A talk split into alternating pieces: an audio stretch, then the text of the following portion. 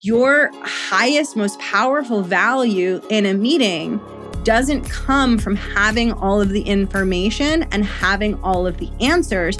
It comes from being willing to be the person who is most committed to getting to a solution and to using that commitment to drive how you engage with people in the meeting. When you become the person who's like, all right, I'm going to get the information, let's talk about this, that's where the presence comes from, right? Like, that's how someone very, very confident would respond. Welcome to the Art of Speaking Up, a podcast that helps professional women access the limitless potential that lies within them. I'm your host, Jessica Guzik, and my mission is to help you find that spark inside you that has the power to transform your career in ways you may not have thought possible. I'm so excited that you're here. And now, on to the show.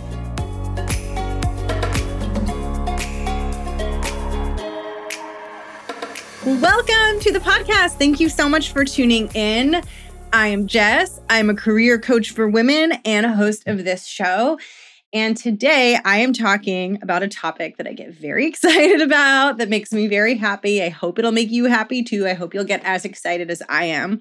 And this is the topic of becoming a very powerful presence in meetings. And I think and I predict that what I'm going to share in this episode is going to surprise you, and it's not going to be what you think. so make your prediction for what you think I'm going to say write it down, and then let's see if it matches in the end. And the reason I get excited about this is because when I think about helping you become a powerful voice in meetings, I think one thing that's really important for me is to help you see that there are lots of options and lots of paths to get there.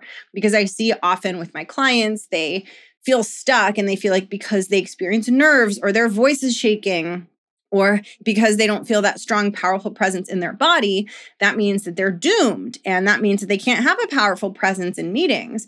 And number one, if you feel the symptoms of like lack of confidence in your physical body, you can still exude quite a strong presence for your audience because they can't really see what you are feeling. And it is possible to talk through the shaking. It is possible to help your body calm down as you talk, right? And so those don't have to dictate how your presence is for the entire meeting. But more importantly, power can come in a lot of different ways, right? And so I love this broad definition of what it means to be powerful in meetings because it's going to give you different places to find your power. Like your power might not come from where you think it's supposed to come from, right? Like not that you can't work through the shakes and like develop that that strong sounding voice you absolutely can but that your power in a room might come from your intellect, right? Like that might be the thing that is really helping you take up space in a super effective way. Everyone's going to have kind of a slightly different strength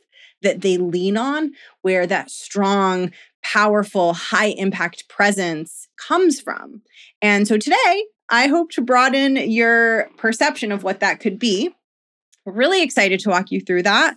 And before I go real deep on that, I want to invite you to join me for the Art of Speaking Up Academy bonus mini series. I'm doing a little dance because I love the Art of Speaking Up Academy. It is my group program that is dedicated to helping you grow your confidence and become a best in class communicator in meetings. I think it is one of the best, most unique, most powerful programs out there for becoming a strong voice in the meeting room.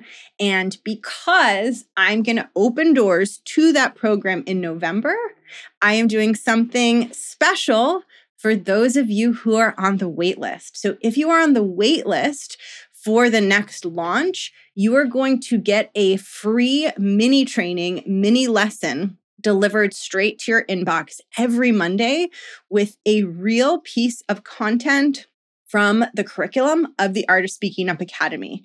I wanted to give you a taste of what it's like to be in that program. And I wanted you to be able to jump start your journey of finding that confident voice long before the program even begins. And so, if those are things that are appealing to you, you want to make sure that you're on the wait list because as soon as you sign up, you will get lesson one. And then every Monday, you will get that week's lesson and you'll get to be part of this experience where you're deepening your communication skills before the program even opens for enrollment, right? You don't have to wait until doors open to get started in your journey. If you would like to join, which you totally should because communication skills are really important and can literally alter the future trajectory of your entire career, I built my career on very strong communication skills. By the way, it was not perfect, and you don't have to be perfect either. But if that is important to you, head over to jessguzikcoaching.com slash academy. Add yourself to the waitlist and you will get lesson one delivered to you immediately. And then every Monday, you will get that week's lesson. And like I said, it'll give you a taste for what the Academy is like. So I hope you enjoy it. I will pop that link in the show notes as well. And now we're going to talk about being a powerful presence in meetings. And I'm smiling because I'm excited to help you with this because this topic is so important. So, when I say powerful presence in meetings, what I mean is that you are someone who, when the meeting is over, right? Or maybe during the meeting, but it could be between the meeting, but the things that are going through people's minds are things like, wow, that was effective. She is good. I'm glad she was in the room, right? So when I use the phrase powerful presence in meetings, what I'm speaking to is actually your audience's internal experience about you. And when they're having this internal experience of being very impressed and this feeling of like, oh, wow, like I want to make sure she's in the next meeting, or I want more, or I'm looking forward to her next meeting, or I want her on my next project. When your audience is having that impression of you, in my mind, that means that you have had a standout presence in that meeting, right? It is all about what experience your audience has had. And so today, this is a two parter because there's quite a lot to share here. But today, I'm going to give you one way to do that. There are many ways to do that. And the ideal is to learn all of the different ways and have them all working together at once, which is, by the way, exactly what you will get in the Art of Speaking Up Academy. You learn all the different ways to be a powerful presence in meetings so that they're all working for you at the same time. But today, I am touching on just one of them which is this idea of what it means to be a leader and acting as a leader in the meeting room. You have the presence of a leader in that meeting. And because you have the presence of a leader, you are exuding power and making a very strong impression on the people around you. So, in order to explain this to you, I'm going to walk you through in part one the difference between being hands versus being a brain, a set of hands versus a brain. And I'm going to explain what that means in meetings. And then in part two, I'm going to go through more examples and ways for you to do this so that you can understand this even more deeply. So I'm going to start with hands versus brain this is so important. And if you plan on advancing and getting promoted and getting into leadership roles and eventually getting into executive roles, this concept is essential for you to soak in and become really, really proficient at. So, hands versus brain refers to two different ways that you approach your work. And for purposes of this episode, two different ways that you approach meetings. So I'm going to define hands, I'm going to define brain. I'm going to walk you through what they look like. And then I'm going to talk about what it means for you in meetings and how you use the concept of hands versus brain to have that powerful presence in those meeting rooms. So, hands, when you are functioning as hands, you are executing the work, right? You are making the document, right? You are executing the marketing campaign. You are doing the work. Like whatever your role is, you are doing the execution of the output. You are creating the output. That is hands, right? You're using your hands. I want you to think about it as like, if we have a factory and an assembly line, you're on the assembly line using your hands to make the widgets. Okay, then there's brain. Brain is when you're using your thinking to direct other people's hands, right? Or to help make your own hands even more effective. So, brain is where you take your hands off of the assembly line in that factory example. You look around at the factory and you start looking at, hmm, where can we get faster? Where can we produce less waste? Like, where can we make this easier for people? Where can we make the process more seamless? So, you've taken your hands off of the assembly line and you've started using your brain. Now, the best way to understand this and to help this concept sink in is to oversimplify it. And this is an oversimplification. And just to say, the CEO is the brain of a company and everyone else is the hands, right? The CEO decides the direction, they make the high level decisions, and then everyone at the company is the hands and they execute, right? Now, I share that because I think that's a really easy way to understand the difference between hands versus brain the CEO is not cranking out documents or working on output. And yet, what they're doing is highly valuable and highly important. They are using their brain to make those high level decisions so that other people can crank out documents and work on outputs. Now, the nuance here is that everyone's position in a company is a certain percentage hands and a certain percentage brain. And typically, the more senior that you are on the org chart, the more executive you are, the higher of a title you have, the more brain you have in your job description versus hands. So when you enter into the workforce and you're entry level and you're in your first job ever, your job might be 99% hands, 1% brain. Someone might say, Here's a pile of documents. I need you to do this to these documents. And when you're done, I'm going to give you another pile in your hands, right? Then you might advance into middle management, and your role might be 50% hands, 50% brain, right? Not only are you doing some work and working on outputs, but you're managing a team and you're making higher level decisions. This is by the way, why middle management can be so hard is because you haven't fully transitioned into brain. You're still doing a lot of hands and you're doing a lot of brain, and you're probably doing a lot of brain for the first time. So it can be a little bit overwhelming. So if you are in middle management and it feels like a lot, that could be a reason why. But then as you move past middle management and into higher and higher levels, you're going to be a much higher percentage of brain. And as you get up into executive levels, your job is going to be almost 100% brain because it doesn't make sense for you to be spending your time doing hands tasks because you are so highly compensated that they want you to be spending that time using your brain and you can hire someone who might have less experience than you who it makes sense to have that person take the hands work off of your plate. However you are expected to function as the brain and sort of direct that person who's doing the hands work. So that is hands versus brain. So there's a, like a lot i could say about this right when it comes to management leadership etc but I want to bring specifically for these episodes, I want to bring this concept of hands versus brain into meetings, right?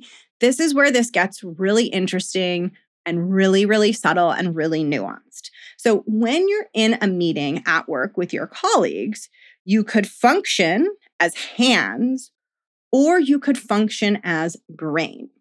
And what I'm offering you in this episode and in this series of two episodes is that one way to be a wildly powerful presence in meetings is to move from hands to brain. And this isn't the most obvious thing. And so that's why I wanted to record these episodes to help you understand this. So, hands is doing the actual work being on the assembly line making the widgets, brain is zooming out and seeing the bigger picture and making higher level, often more strategic decisions. Now, I'm going to share a common thought error that a lot of you have. I've had it too, no shaming. Whenever I like point out a problem that you might experience, I never want it to come off as shamey. And if it ever does, I want you to bitch slap me because I want to be like very direct on this show about showing you exactly the problem because when you see the problem, you have so much more power to fix it. But I never want to come off as shamey. So whenever I say that this is a thing that you might do, I've probably done it. There's no judgment of myself for doing it. I have no judgment of you for doing it. So, just side note, caveat, just wanted to share that because that's super important. But if I tiptoed around it, then you wouldn't get the messages clearly and that wouldn't benefit you, right? So that's like the balance that I'm always trying to walk. And like I said, if I am ever coming across preachy or shamey, just give me a bitch slap, right? Like send me a DM and be like, look, stop talking down to me because I don't want to be doing that. I can't stand it when people do that. I find that so annoying. But anyway, here's a problem that you might be running into. And this is a thought error that you might have. And by the way, a thought error is just a belief that you have that's wrong, right? And I love the phrase thought error because it reminds me that a lot of the thoughts that run through my brain are errors. And I find that really helpful in like recognizing where I'm getting in my own way. So a thought error is a thought you have, you think it's true, it's not true. A thought error that a lot of you have and that you might have is that the way that you add value in meetings, and an important way to add value in meetings, is to have the answers, to be the expert, to know the information, to be on top of everything, right?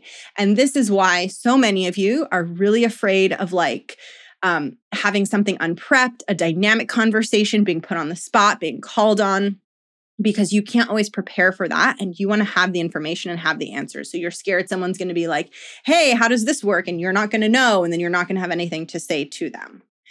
What I want to offer is that that is a thought error.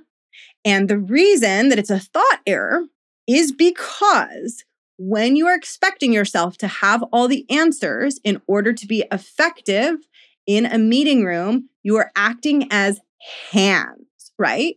What hands looks like in a meeting is I have all the information, I have all the answers, and I am here to dispense it to you. That's a very handsy I feel weird using the the word handsy because that like reminds me of someone who's being like creepy and gropey. So, but I don't know what other word to use. But anyway, that's a very handsy way of approaching a meeting. Gosh, this episode's gonna get so weird, everyone. I'm so sorry. But that's a very handsy way of approaching the meeting, right? Is like, I have this context, I'm sharing it with my audience. If they have a question, I have to know the answer because I'm here to dispense this information to them. Because in that situation, what you're saying is like all of my value comes from just like sharing this output with you. Like I'm coming to this meeting to share these widgets with you that I've been making.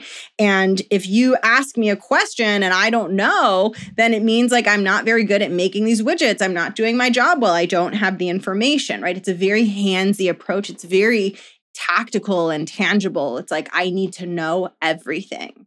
I want to contrast that with what it means to be a brain in a meeting room, right? So when you're acting as a brain in a meeting room, you don't care so much whether you have the answer immediately or not because you're not thinking like do i have this exact concrete piece of information to answer this person's question you're thinking like why are we here in this room why is this person asking this question and what needs to happen next right so let's, I'm going to run it through an example to make it really clear for you what it's like to be handsy versus brainy when you're in a meeting and you get asked a question that you don't know. Okay.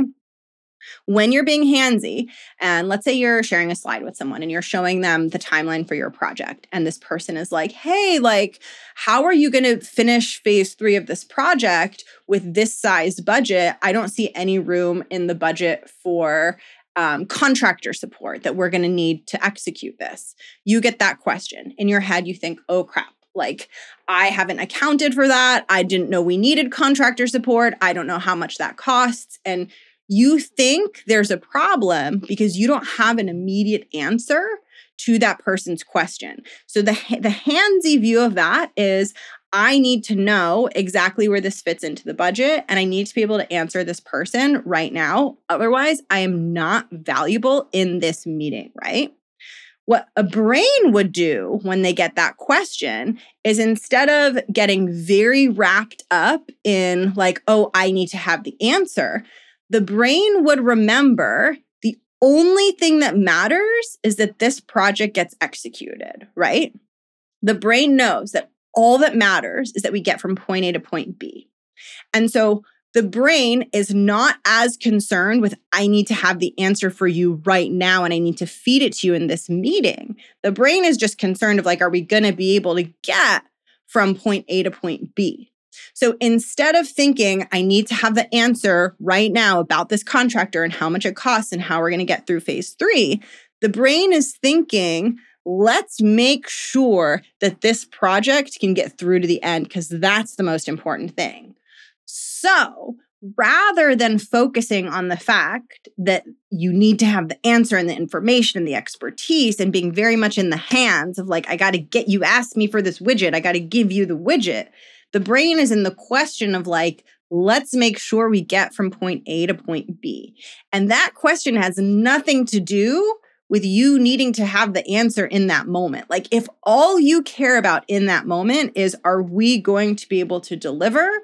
You are going to do whatever you can in the moment to figure that out and whatever you can after the meeting to close any open loops. So, if someone says, I don't see a contractor in here, are we going to be able to execute this project? If you're in hands, you will panic and feel like you failed because you don't know the answer to that. If you are in brain, you will ask yourself what needs to happen to make sure we get from point A to point B. And so you might probe with that person and say, Interesting, can you tell me a little bit more about the contractor piece? Can you walk me through what you envision is needed there and what the costs are? Let's talk about it. And then you will start learning about it, and you might actually be able to solve that in the meeting not because you had the answer, not because you were using your hands to give the person the answer and hand the person the widget, but because you used your brain. Your brain identified the goal, your brain identified the problem getting in the way of the goal, and then you used your brain to do the best you could to clear that problem and get it out of the way so you could move towards the goal.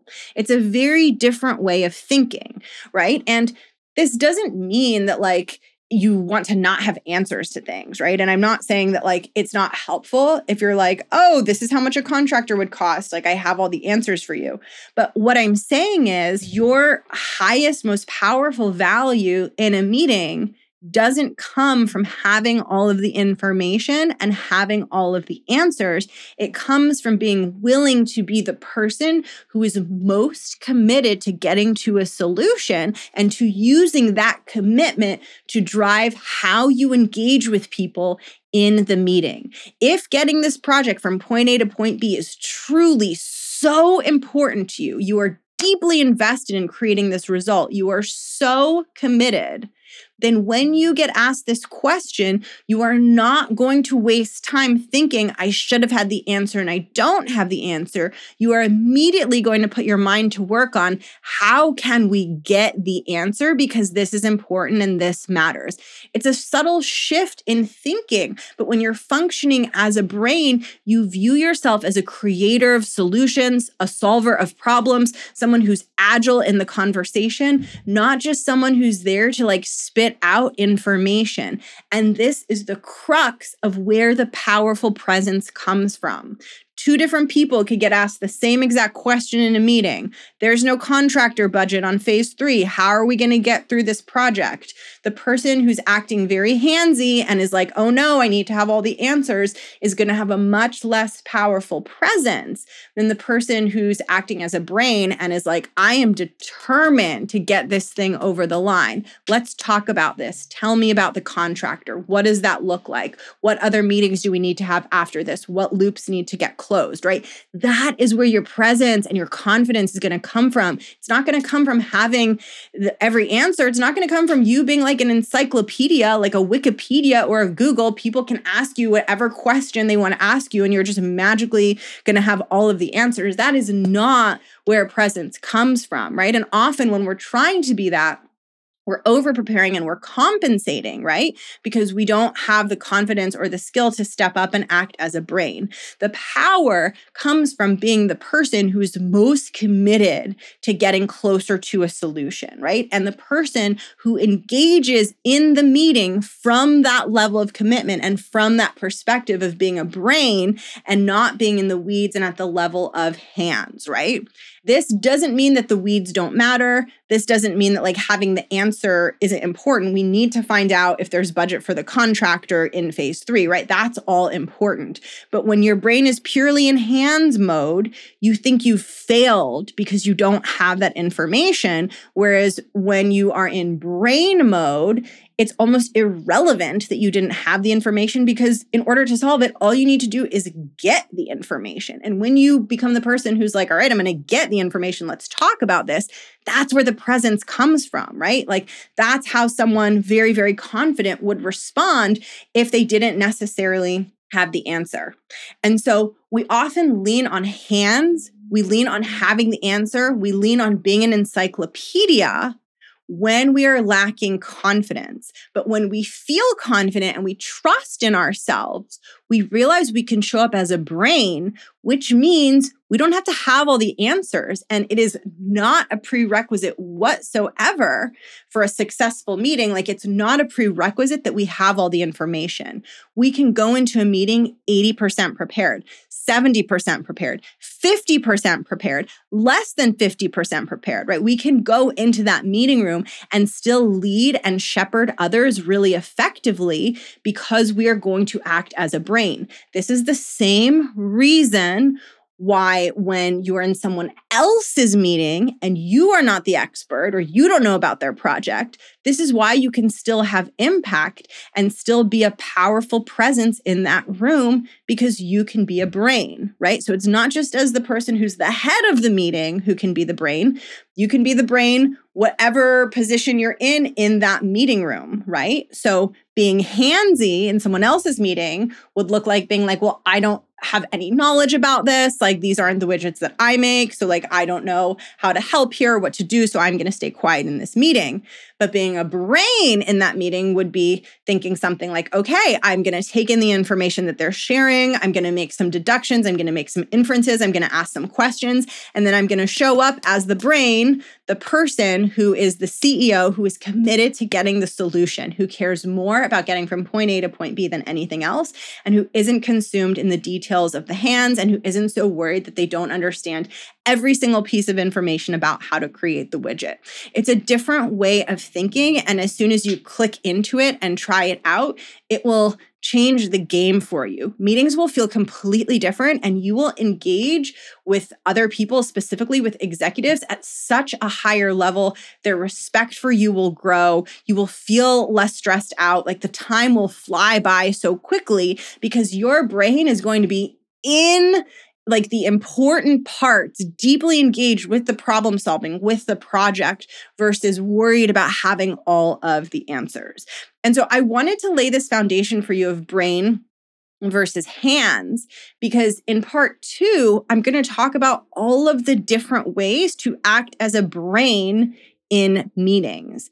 And what I really want you to take away from this is that expecting yourself to have all of the answers every piece of information, every last little detail to never be caught off guard, that is you trying to be hands.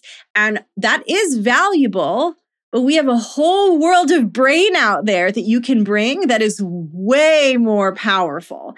And that is really what I want to walk you through. So, in part two, I'm going to walk you through all of the ways to add value in meetings, to be a powerful presence in meetings without having to have all the answers, without having to be the hands, without having to be the person who knows how to do every little thing and who knows every little detail, right? Remember, the CEO doesn't know the details. They still have to show up for all these meetings and interact. How can they interact if they don't have the expertise? It's because they're showing up in the meeting as a brain in part two, I'm going to give you concrete ways to do that so you can powerfully take up space and stand out. It is going to be so helpful. So keep tuning in. And if this topic is important to you and you are like, I need to be more of a brain in the meeting room, Number one, get on the waitlist for the Art of Speaking Up Academy so you can start getting the bonus mini series right away. And number two, I highly suggest you join me inside the Art of Speaking Up Academy.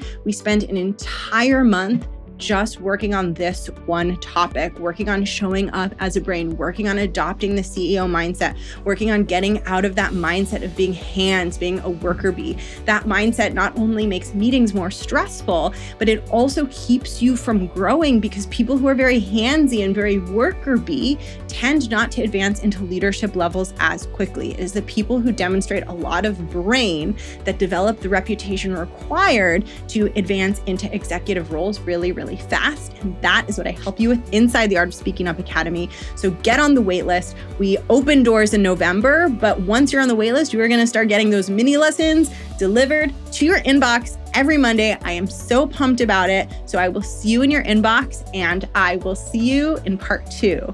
Have a beautiful day. Bye.